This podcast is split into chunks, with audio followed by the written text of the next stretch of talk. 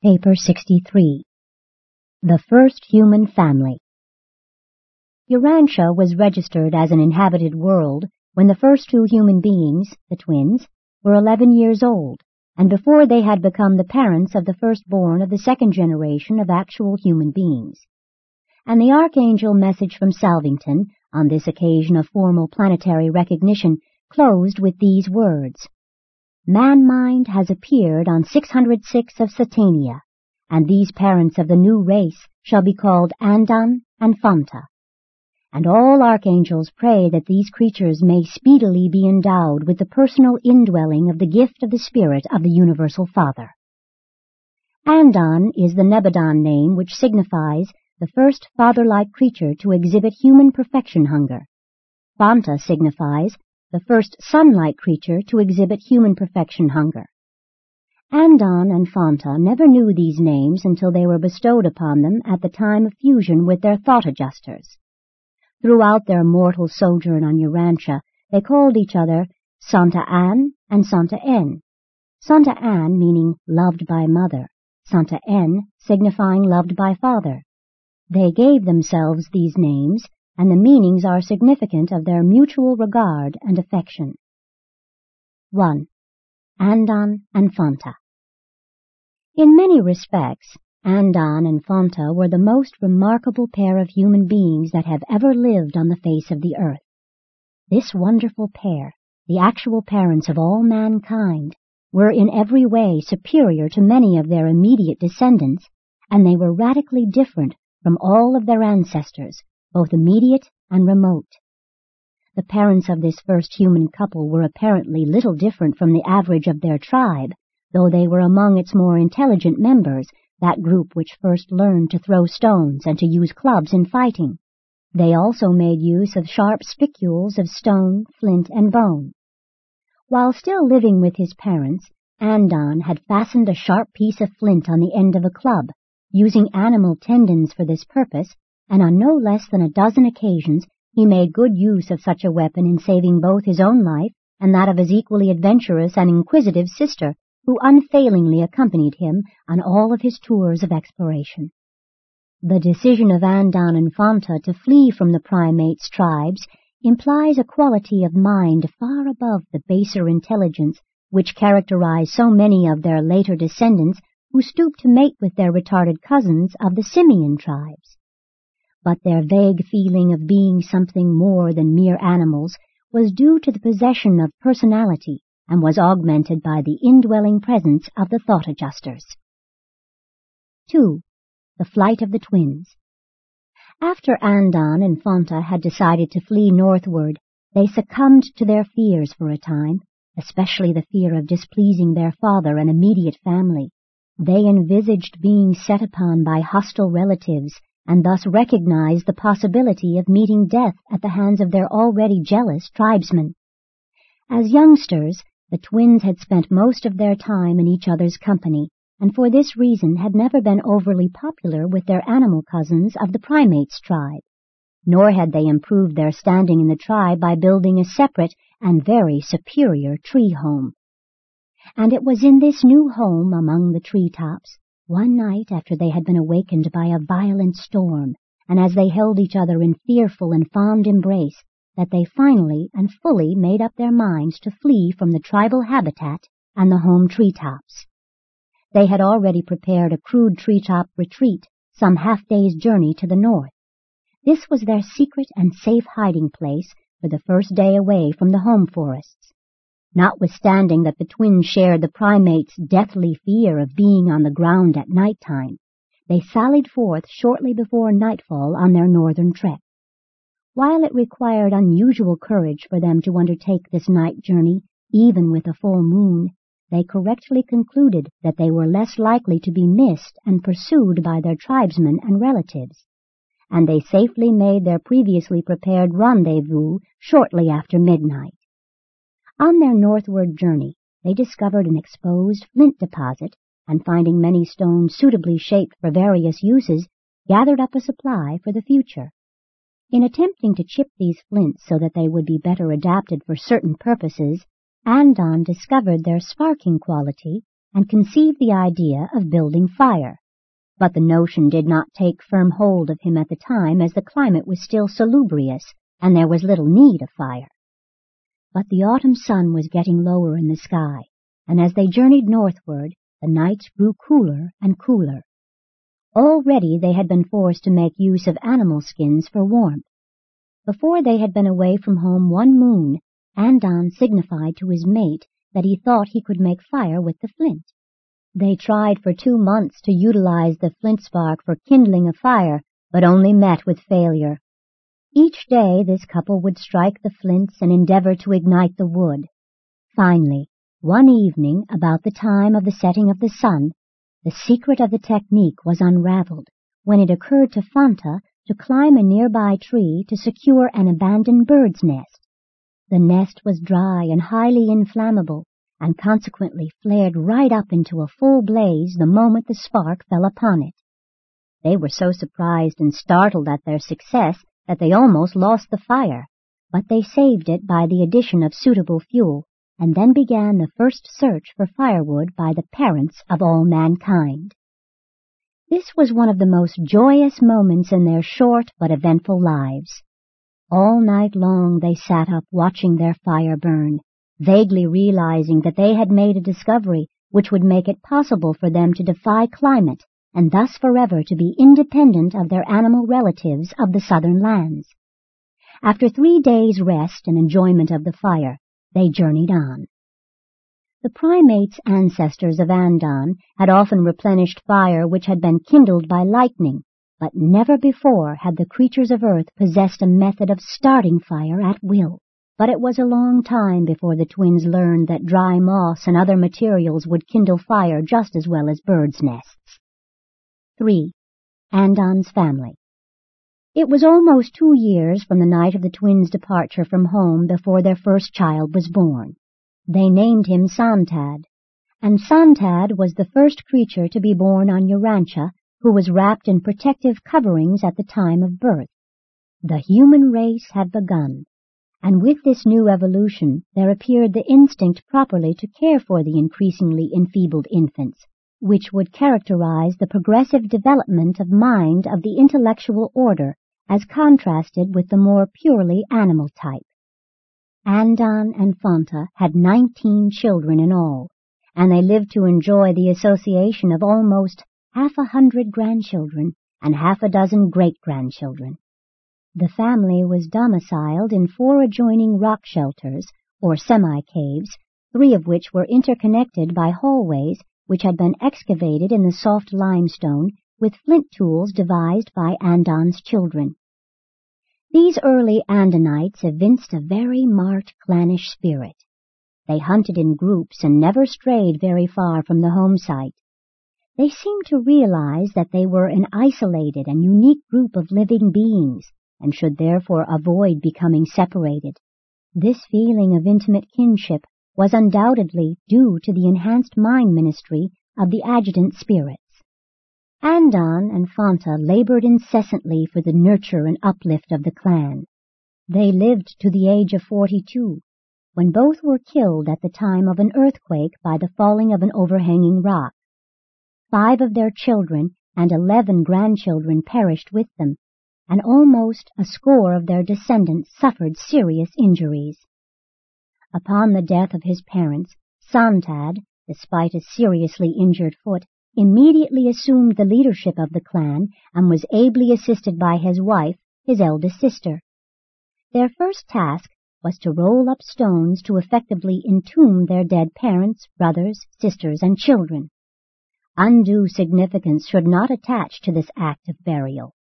Their ideas of survival after death were very vague and indefinite, being largely derived from their fantastic and variegated dream life. This family of Andon and Fonta held together until the twentieth generation, when combined food competition and social friction brought about the beginning of dispersion. 4.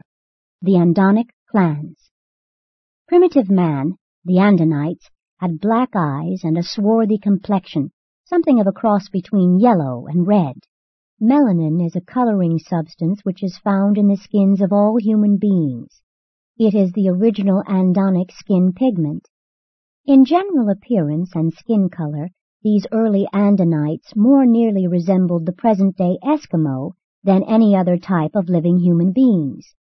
They were the first creatures to use the skins of animals as a protection against cold.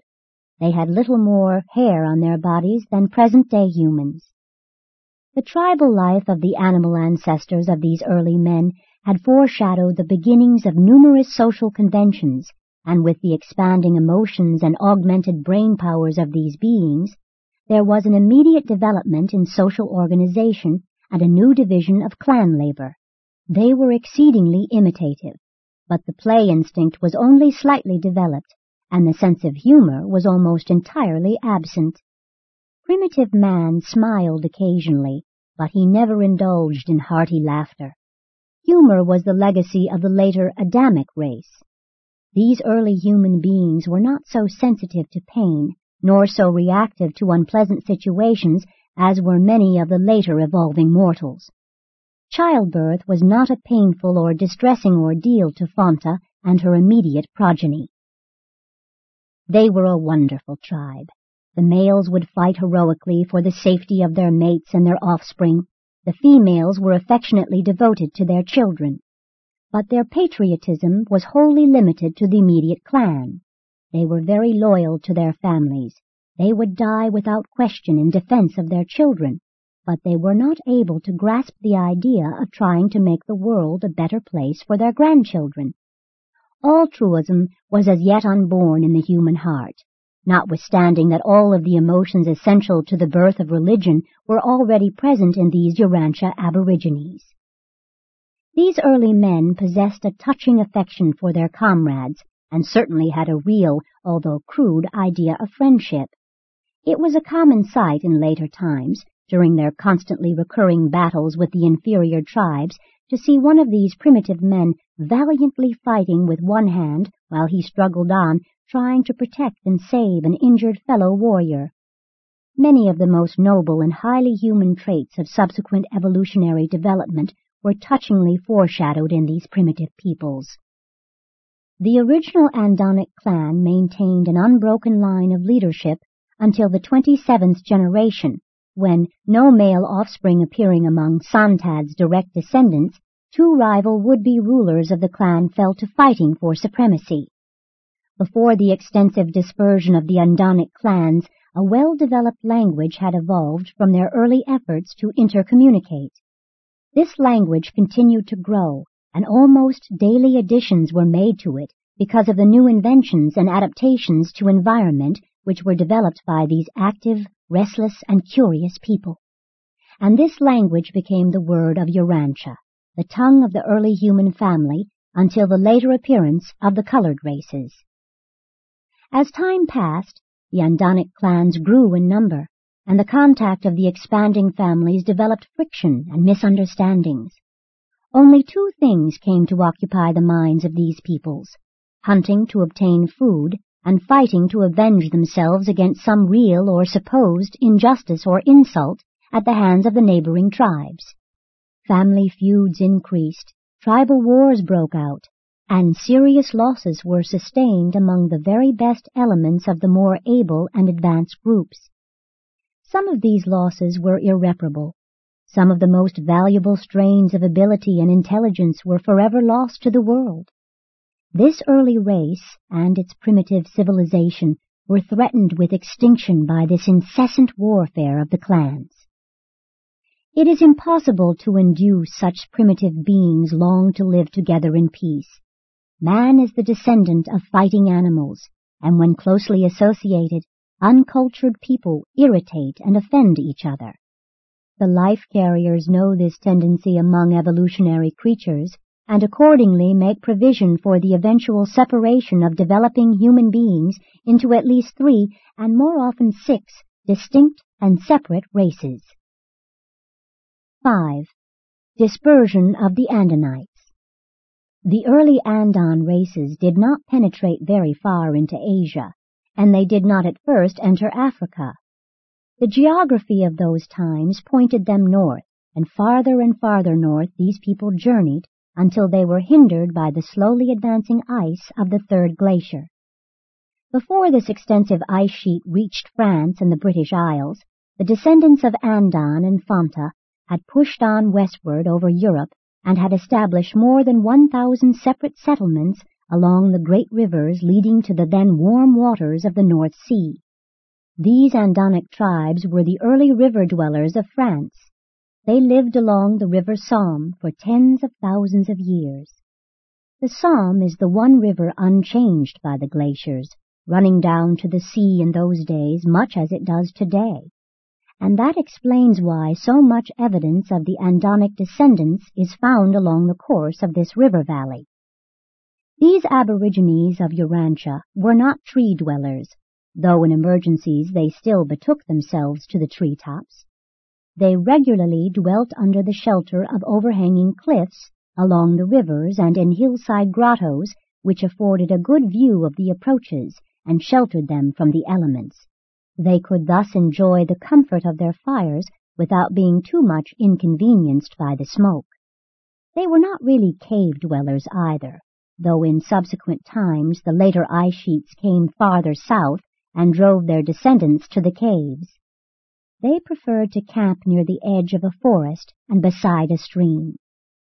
They very early became remarkably clever in disguising their partially sheltered abodes and showed great skill in constructing stone sleeping chambers, dome-shaped stone huts, into which they crawled at night. The entrance to such a hut was closed by rolling a stone in front of it, a large stone which had been placed inside for this purpose before the roof stones were finally put in place. The Andonites were fearless and successful hunters, and with the exception of wild berries and certain fruits of the trees, lived exclusively on flesh. As Andon had invented the stone axe, so his descendants early discovered and made effective use of the throwing stick and the harpoon. At last a tool-creating mind was functioning in conjunction with an implement-using hand, and these early humans became highly skillful in the fashioning of flint tools. They traveled far and wide in search of flint, much as present-day humans journey to the ends of the earth in quest of gold, platinum, and diamonds. And in many other ways, these Andon tribes manifested a degree of intelligence which their retrogressing descendants did not attain in half a million years, though they did again and again rediscover various methods of kindling fire. 6. Onagar, the first truth teacher.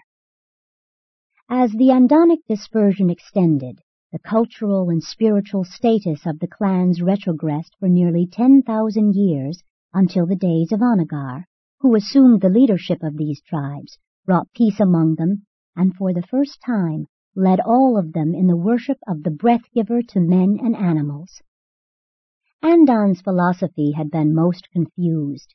He had barely escaped becoming a fire worshipper because of the great comfort derived from his accidental discovery of fire. Reason, however, directed him from his own discovery to the sun as a superior and more awe-inspiring source of heat and light, but it was too remote, and so he failed to become a sun worshipper. The Andonites early developed a fear of the elements, thunder, lightning, rain, snow, hail, and ice.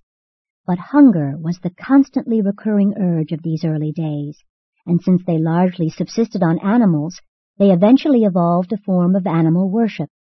To Andon, the larger food animals were symbols of creative might and sustaining power. From time to time, it became the custom to designate various of these larger animals as objects of worship. During the vogue of a particular animal, crude outlines of it would be drawn on the walls of the caves, and later on, as continued progress was made in the arts, such an animal god was engraved on various ornaments. Very early the Andonic peoples formed the habit of refraining from eating the flesh of the animal of tribal veneration. Presently, in order more suitably to impress the minds of their use, they evolved a ceremony of reverence which was carried out about the body of one of these venerated animals, and still later on, this primitive performance developed into the more elaborate sacrificial ceremonies of their descendants. And this is the origin of sacrifices as a part of worship. This idea was elaborated by Moses in the Hebrew ritual and was preserved in principle by the Apostle Paul as the doctrine of atonement for sin by the shedding of blood.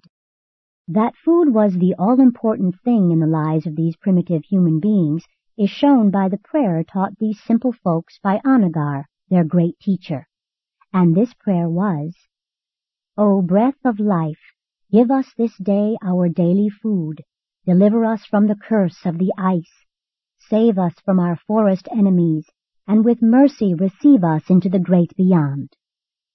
Onagar maintained headquarters on the northern shores of the ancient Mediterranean in the region of the present Caspian Sea at a settlement called Oban, the tarrying place on the westward turning of the travel trail leading up northward from the Mesopotamian southland.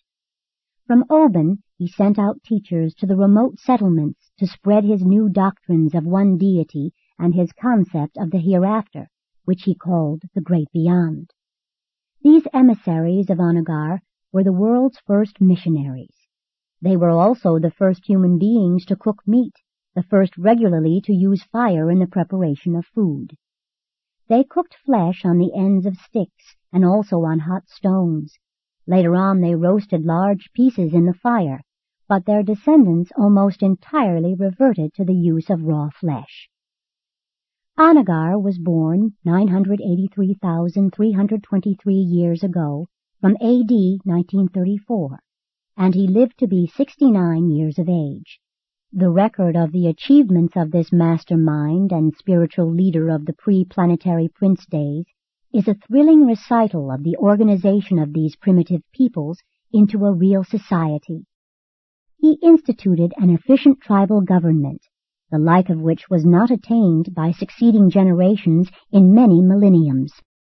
Never again, until the arrival of the planetary prince, was there such a high spiritual civilization on earth. These simple people had a real though primitive religion, but it was subsequently lost to their deteriorating descendants.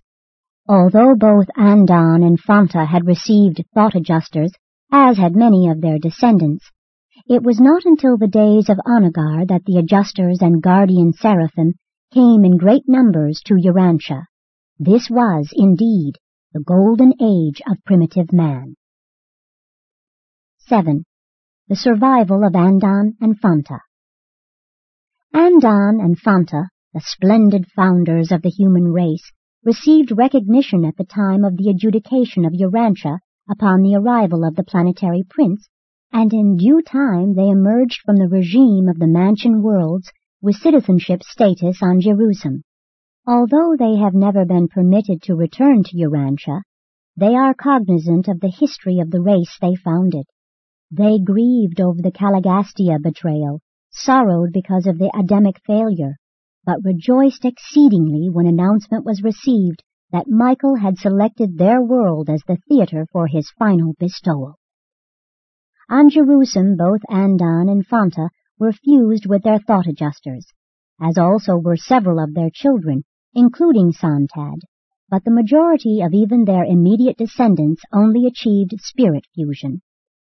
And Fonta, shortly after their arrival on Jerusem, received permission from the system sovereign to return to the first mansion world to serve with the Morontia personalities who welcome the pilgrims of time from Urantia to the heavenly spheres. And they have been assigned indefinitely to this service. They sought to send greetings to Urantia in connection with these revelations, but this request was wisely denied them. And this is the recital of the most heroic and fascinating chapter in all the history of Urantia, the story of the evolution, life struggles, death, and eternal survival of the unique parents of all mankind. Presented by a life carrier resident on Urantia.